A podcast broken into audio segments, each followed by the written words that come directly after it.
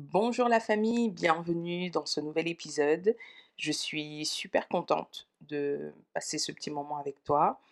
Je sais que cet épisode va parler à beaucoup de personnes parce qu'en vérité, la scolarité, ça nous concerne tous.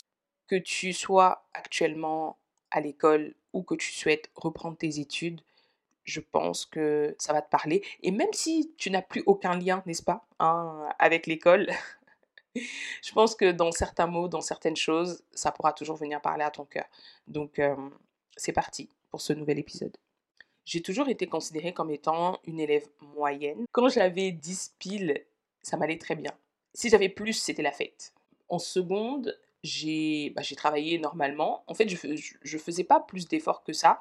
Mais cette fois-là, ça loupait. Parce que du coup, j'ai refait ma seconde. En terminale, je ne travaillais pas beaucoup. Je travaillais vraiment le jour pour le lendemain. J'étais vraiment tout le temps dans l'urgence. Dès que je savais qu'on avait un devoir, toute la nuit, je révise, je révise, je révise. J'arrive, limite, je parle même à personne et tout. J'arrive, je mets ma feuille, j'écris. Et après, enfin, en fait, je n'étudiais que pour restituer, en fait. Je n'étudiais pas du tout pour retenir, savoir. Non, non, non, non, non. Si je sortais de l'examen, je me posais la même question, je savais même pas répondre. Et donc, j'ai raté mon bac. Et ça a été pour moi vraiment une déchirure à ce moment-là. Parce que j'étais persuadée que ce côté un peu moyen, limite, allait passer encore pour le bac, mais cette fois-ci, c'est pas passé.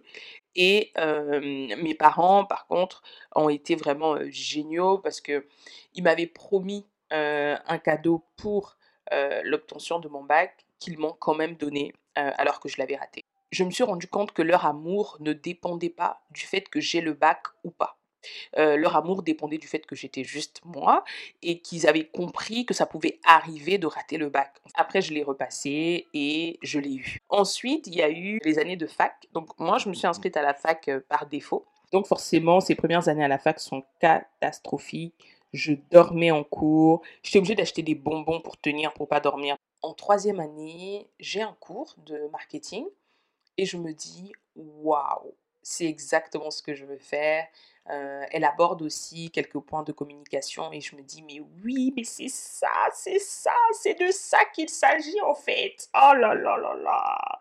Mais je voulais découvrir ça depuis longtemps. En tout cas, c'est un bonheur, c'est un plaisir pour moi de découvrir enfin ce qui pouvait me faire vibrer euh, à l'école, quoi. Et à ce moment-là, il y a un déclic. Je fais un master 1 en marketing, j'excelle. Je passe de l'élève moyenne en cherchant à avoir 10 à 15, 16, 17, 18. Enfin, j'avais de très bonnes notes et j'étais juste hyper heureuse parce que je me donnais aussi les moyens. Un jour, on a eu un cours où le professeur nous dit Ok, euh, là, il va y avoir euh, donc les, les, vœux pour le master 2. Enfin, c'est pas les vœux comme au bac, mais c'est juste de mettre en place les procédures administratives pour passer en fait en, en master 2 il nous dit, OK, vous avez le choix, soit le marketing, soit la communication. Et moi, comme les deux m'intéressaient, tout de suite, je me suis dit, on va penser salaire. Je rentre chez moi et je tape sur Internet responsable marketing, euh, salaire.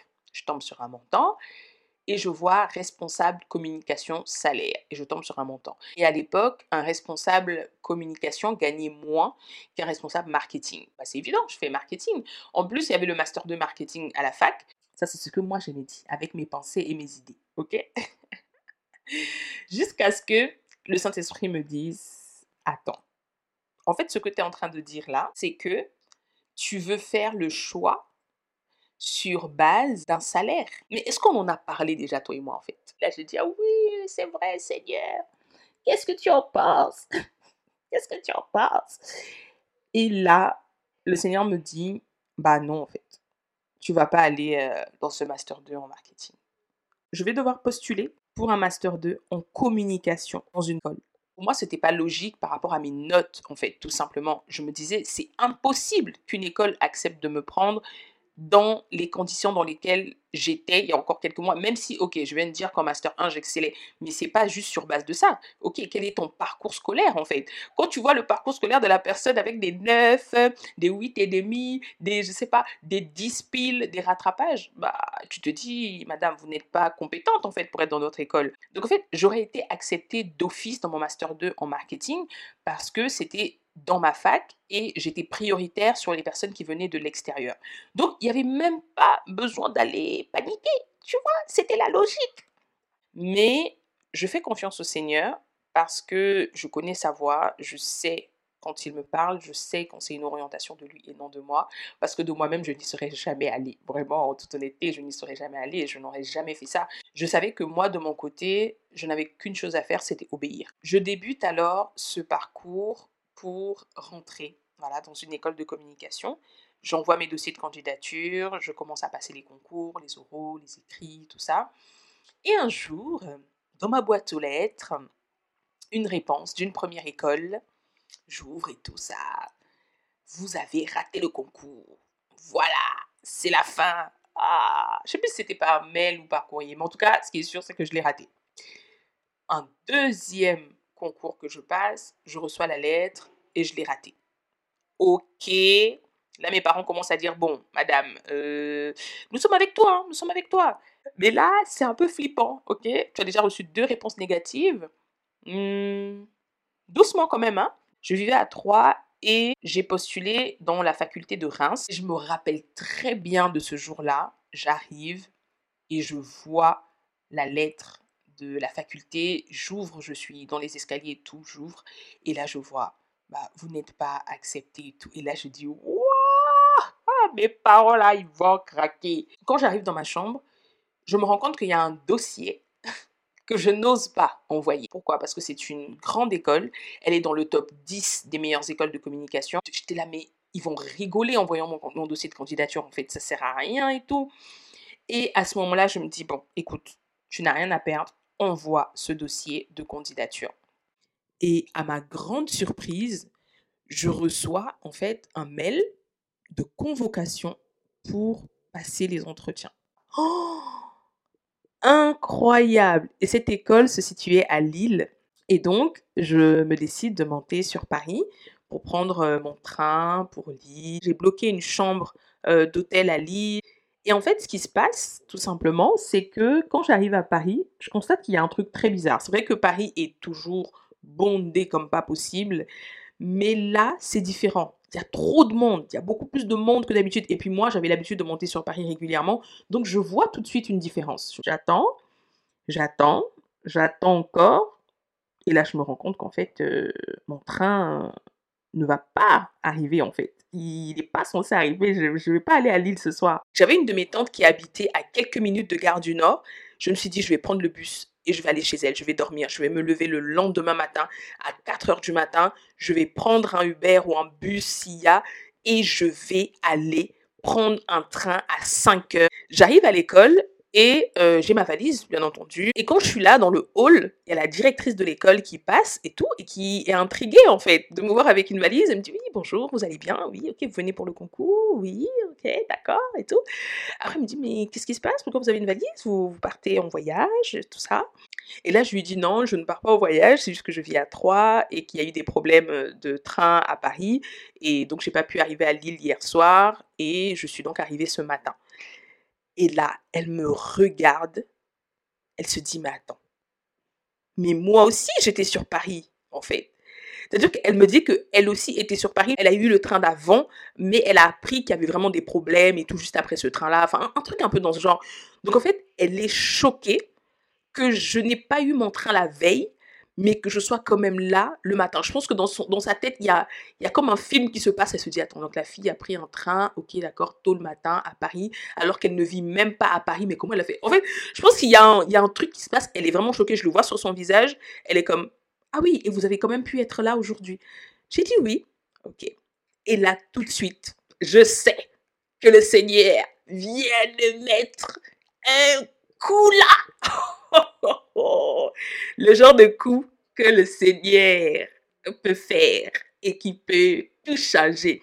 Je pense que dans la tête de cette directrice d'école, elle se dit, cette fille, elle est déterminée à passer cet entretien ah, et c'est ça qu'on recherche dans cette école. Donc je vais passer l'entretien avec l'un des directeurs de, de l'école, je lui explique un peu mon parcours. Euh, il est intrigué, à ce moment-là il me pose la question comment ça se fait que vous êtes passé d'élève moyenne, hein, j'ai vu vos notes et tout, euh, hmm, compliqué à ce que vous avez eu à faire là en Master 1 avec de très belles notes et tout ça, de très belles appréciations et tout. Et donc, je lui explique que je n'aimais pas du tout ce que je faisais et que c'est en troisième année que j'ai découvert le marketing, la communication. Et ça, ça m'a vraiment donné envie d'apprendre et tout ça, mais que les années d'avant, en fait, c'était pas du tout euh, mon désir, en fait, d'apprendre, d'aller plus loin dans ma scolarité et tout ça.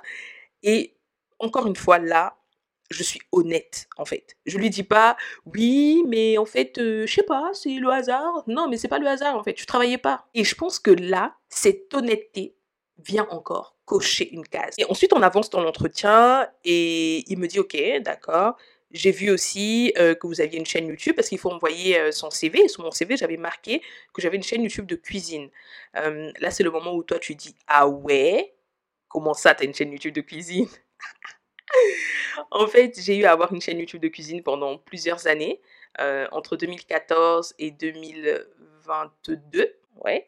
Mais euh, sinon, il y a toujours les vidéos et la chaîne YouTube s'appelle Ma cuisine la vôtre. À l'époque, quand je passe l'entretien, on est au tout début de YouTube. Hein. YouTube n'est pas ce qu'on connaît aujourd'hui. C'est vraiment le tout début. Les personnes qui y sont sont vues comme des waouh, des ovnis, des gens waouh, c'est extraordinaire. Comment faites-vous cela? Et donc, je passe cet entretien-là en présentant ma cuisine la vôtre. Donc on a un peu discuté dessus, comment je fais les tournages, les vidéos, voilà, il s'est vraiment intéressé à ce que je faisais. Et ensuite, l'entretien a pris fin et je devais aller passer du coup euh, un test d'anglais. Ceux qui savent, savent, je ne suis pas bilingue, du moins pour le moment. Ok, faut dire pour le moment, pour le moment, voilà. Et quand je passe ce test, la dame qui me fait passer le test, en fait, c'est sur ordi, tout ça. Et quand ça se termine et tout, elle vient voir les résultats. Et du coup, là, elle me dit Ah, mais bon, madame, vous inquiétez pas, hein, ce n'est pas que sur ça qu'ils vont se baser pour faire leur choix. à quel point elle voulait me rassurer, mais je savais que c'était catastrophique. Hein. Moi, je voyais, je me disais, bon, voilà, c'est limite, limite, quoi.